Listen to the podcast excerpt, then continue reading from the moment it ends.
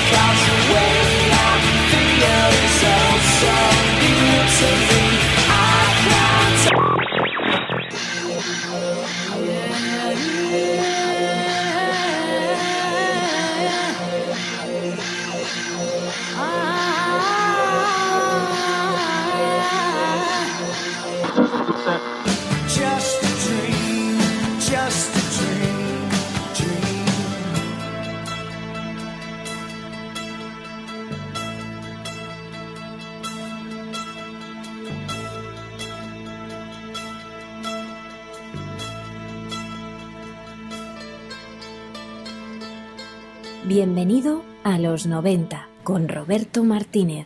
La primera vez que muchos de nosotros oímos la palabra Britpop fue cuando en 1994 el rock americano estaba dando sus últimos coletazos. Pero la música Britpop no es nada más que una evolución o una adaptación al mercado, mejor dicho, que bandas como Oasis, eh, Sweat, Blur o Supergrass definieron y defendieron en los años 90, dejando al margen eh, patrimonios de la humanidad como los Beatles, Bowie, Kings, Sex Pistols o Led Zeppelin, Trent Reznor, Bono o John Frusciante besaban cada acorde que Joy Division crearon en sus discos.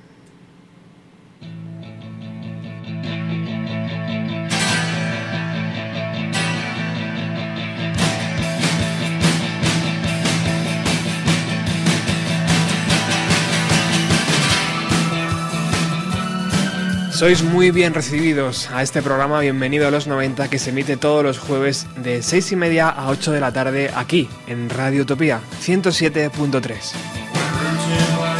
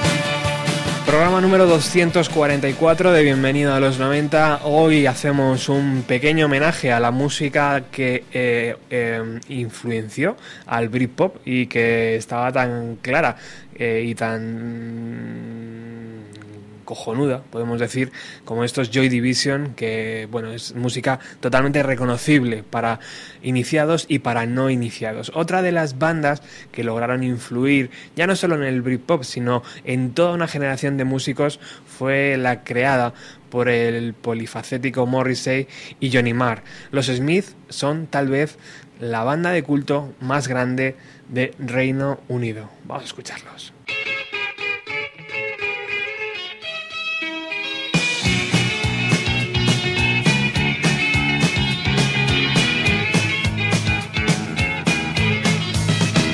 Punctured bicycle on a hillside desolate. Will nature make a man of me yet? When in this charming car, this charming man,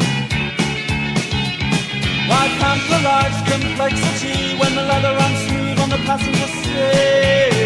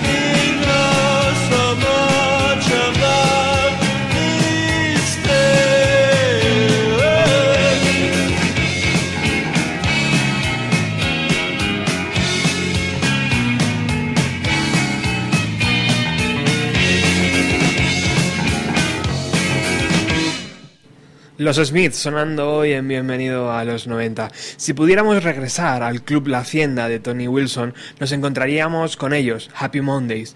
Los jóvenes necesitaban nuevos anti-rockstar, acompañados además por bailes de Beth, capaz de resucitar a un muerto. Happy Mondays.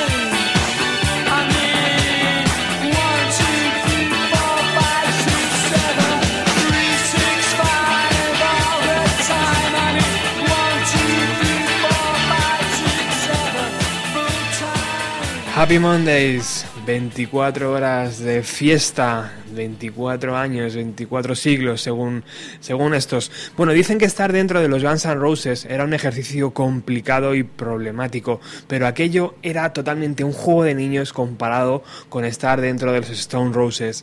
Ian Brown, John Squire, junto a Manny y Rennie, crearon canciones sin fecha de caducidad que se filtraron en el ADN de muchas bandas.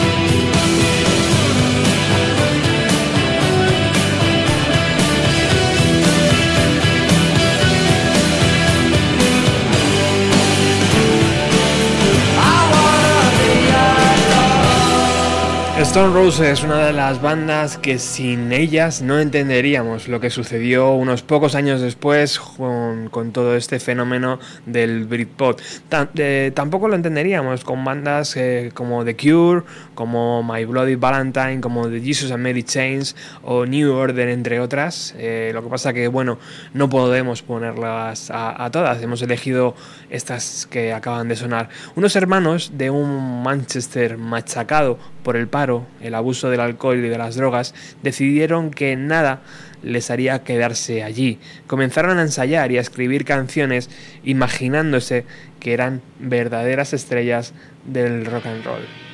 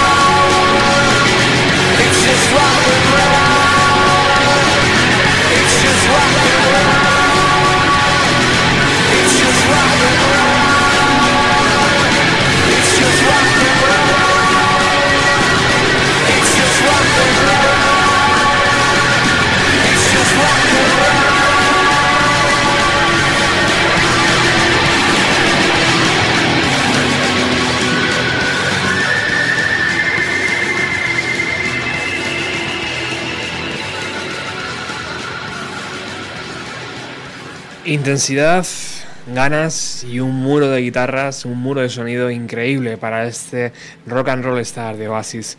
Bueno, Blur supieron meter en una coctelera todo el espíritu musical british. Se compraron ropa elegante, tenían ganas y lucían bien en las fotos. Eso sí, eso sí, Blur no fueron mundialmente conocidos hasta que los tabloides no les enfrentaron a Oasis.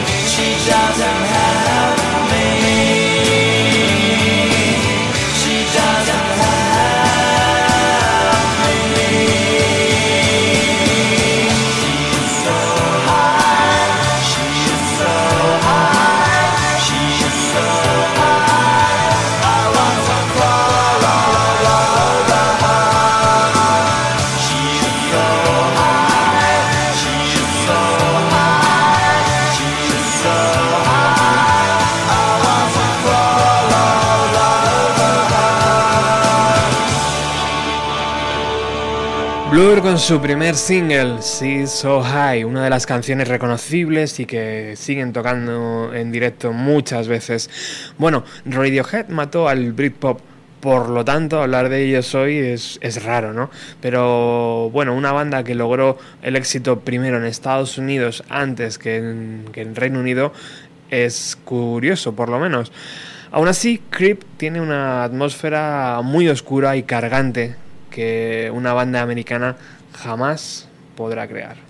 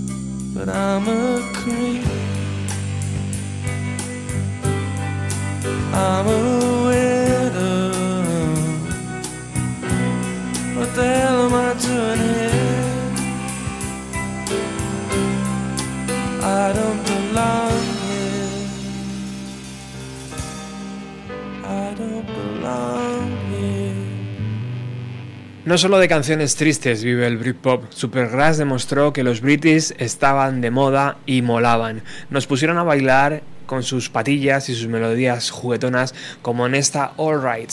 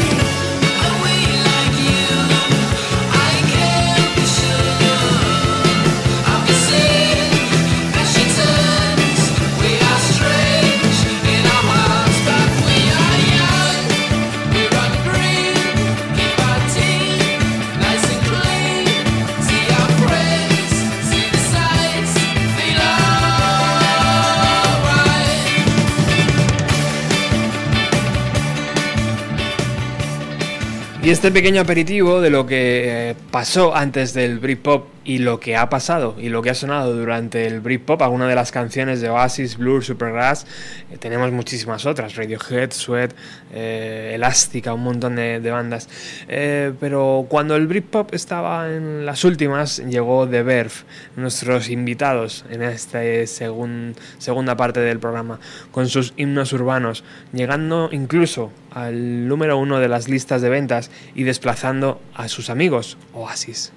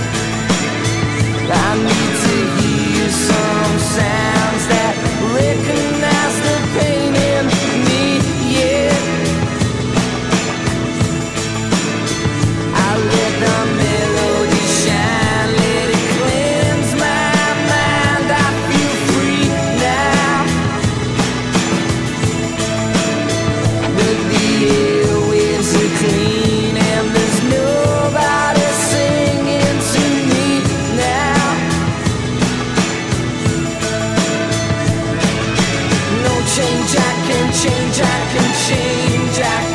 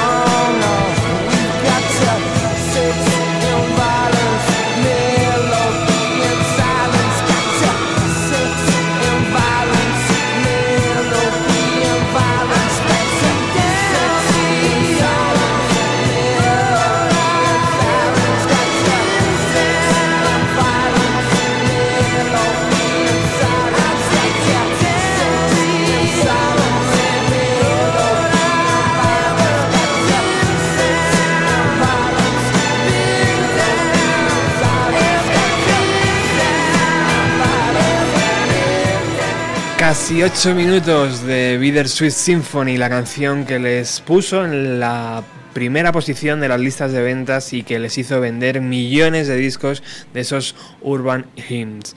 Bueno, The Verve, formados en Wigan, localidad muy cercana a Manchester, eh, se, formaron como banda en 1989. En diciembre de 1992 lanzaron un EP con 5 cortes y unos 30 minutos de duración.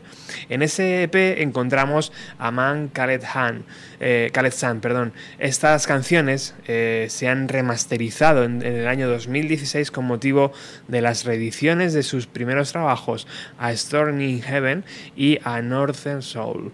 Escuchamos eh, a los primerísimos de Verve con un- una canción llamada A Man Called Sun, eh, segundo corte de su primer EP, de ese EP de cinco, de cinco canciones, carta de presentación para estos de Verve.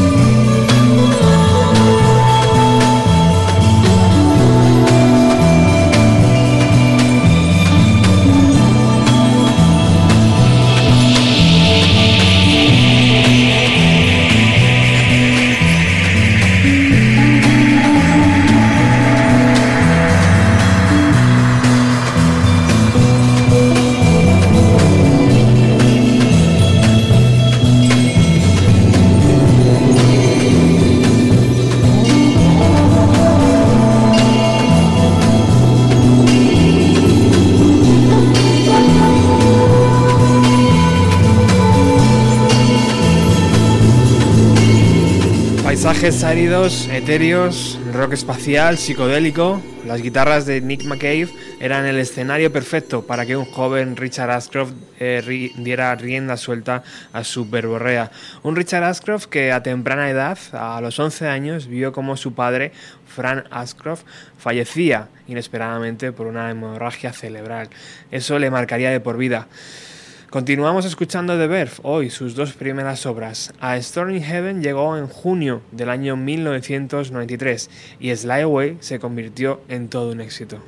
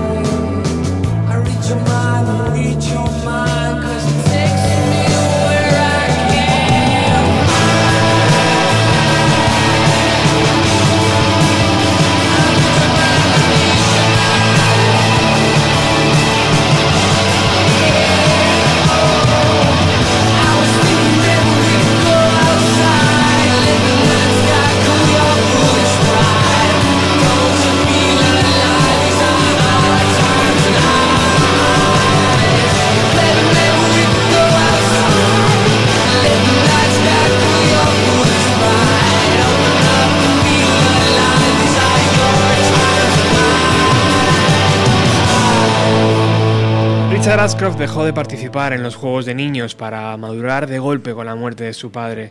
Su carácter comenzó a cambiar, empezó a ser conocido por los profesores de la escuela de Wigan como el niño alto y, de, y que arma bulla en las últimas filas de la clase. Al margen de su estatura, su delgadez y sus pronunciados rasgos en la cara, Richard sorprendía a sus compañeros con peinados muy dispares. Su madre le ayudaba, ya que era peluquera, y Richard cambiaba semanalmente de mechas rubias a llevarla permanente, a llevar patillas largas, a de repente presentarse un día con mechones azules. etc. Escuchamos otra de las canciones de este primer trabajo de The Verve, Butterflies. Thank you.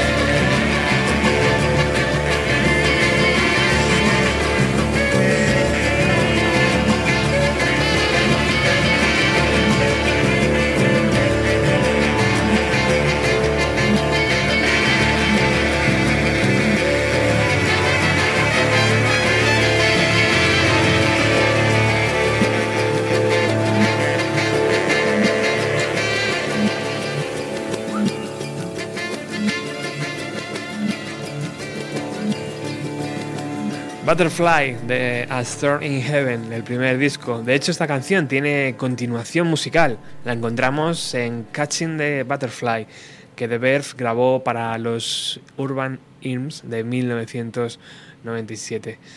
Eh, a los 16, Richard Ashcroft intentaba convencer a sus amigos de lo divertido que eran los viajes astrales y las ventajas de formar una banda de rock and roll. De hecho, todo el mundo que le preguntaban qué haría después del instituto, Richard tenía la misma respuesta, cantante de una banda de rock. Tal vez esos viajes astrales dejaron ver que realmente iba a convertirse en un cantante increíble de una gran banda de rock. thank you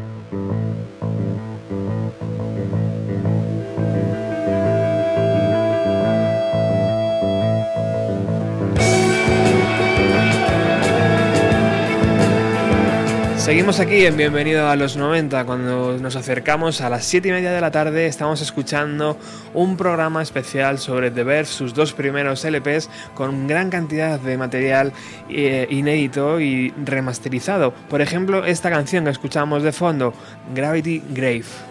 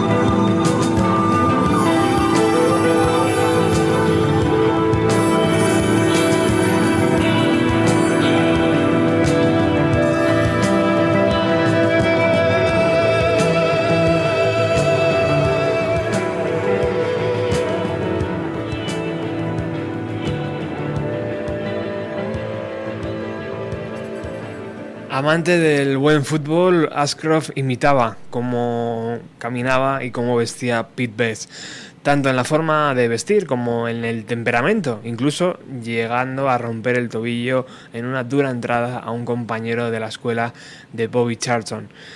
Richard conoció a Simon y a Sobo, el germen realmente de The Verve. Los tres coincidieron en la misma universidad, con Simon Tong, que les enseñó conceptos básicos de guitarra. Brian Cannon, uno de los fotógrafos más increíbles que trabajaba con Oasis, también hacía las portadas de The Verve y también trabajó en el segundo disco de la banda, A Northern Soul, que comenzaba así, con esta canción increíble titulada A New Decade. abril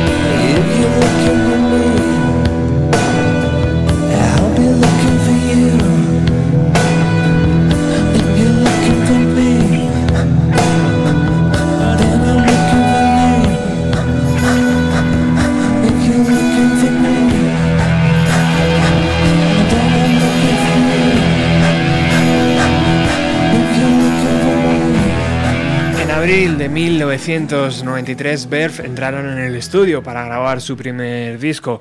Tenían compuestas únicamente dos canciones nuevas, lo que hizo que junto al desfase provocado por las drogas tardarán un montón en terminarlo. Para este segundo disco, eh, que grabaron en septiembre de 1994, ya bajo el nombre de The Verve, porque habían sido denunciados por un eh, sello discográfico, tuvieron que cambiar el nombre a The Verve, entraron en los Loco Studios de Gales, esta vez con las ideas mucho más claras y con la ayuda de Owen Morris, productor de Oasis. En el estudio, Richard se enteró que su novia de- del instituto, Sara, le estaba siendo infiel cuando estaban de gira. Abandonó el estudio unos días, desapareció, no sin antes alquilar un coche y hacerlo girar hasta que una de las ruedas salió de su eje. Lo dejó ahí aparcado y desapareció unos días. Se fue, eh, cogió autobuses y trenes que le llevaron por diferentes ciudades de Inglaterra y volvió cuando ya las ideas las tenía más claras para grabar este segundo LP, con canciones tan increíbles como esta This is Music.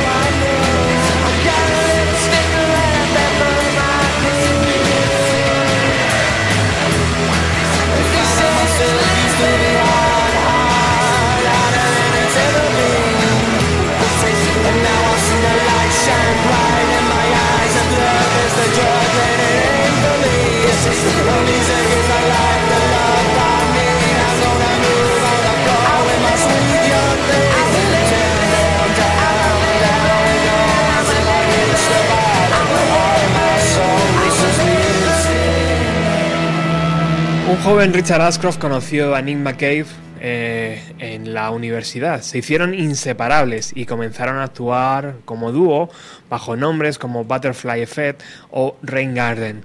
Terminaron también separándose porque y alejándose un poco de la música hasta que ambos coincidieron en un concierto de Stone Roses y el sonido Manchester les golpeó fuerte. Decidieron unirse y dar forma a The Verve como boleto de salida para escapar de Wigan. Eh, vamos a seguir escuchando y degustando estas eh, reediciones que podemos encontrar ya en las tiendas de disco de los dos primeros LPs de The Verve. Vamos a escuchar una canción que se llama Come On y que está grabada en los Loco Studios de Gales.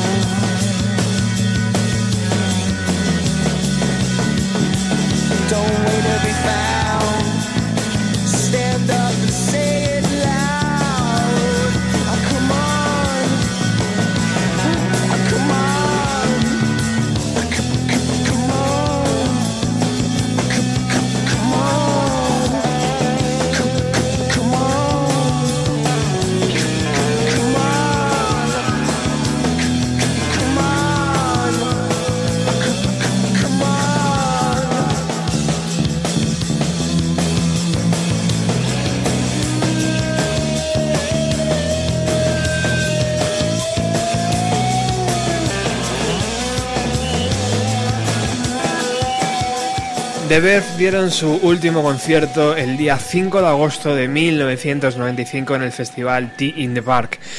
Un concierto donde la distancia era visible entre cada uno de sus miembros. Richard intentó seguir en solitario abriendo algunos conciertos para Oasis, pero no le gustó la experiencia de ser un artista en solitario y siguió durante un tiempo intentando conseguir una banda.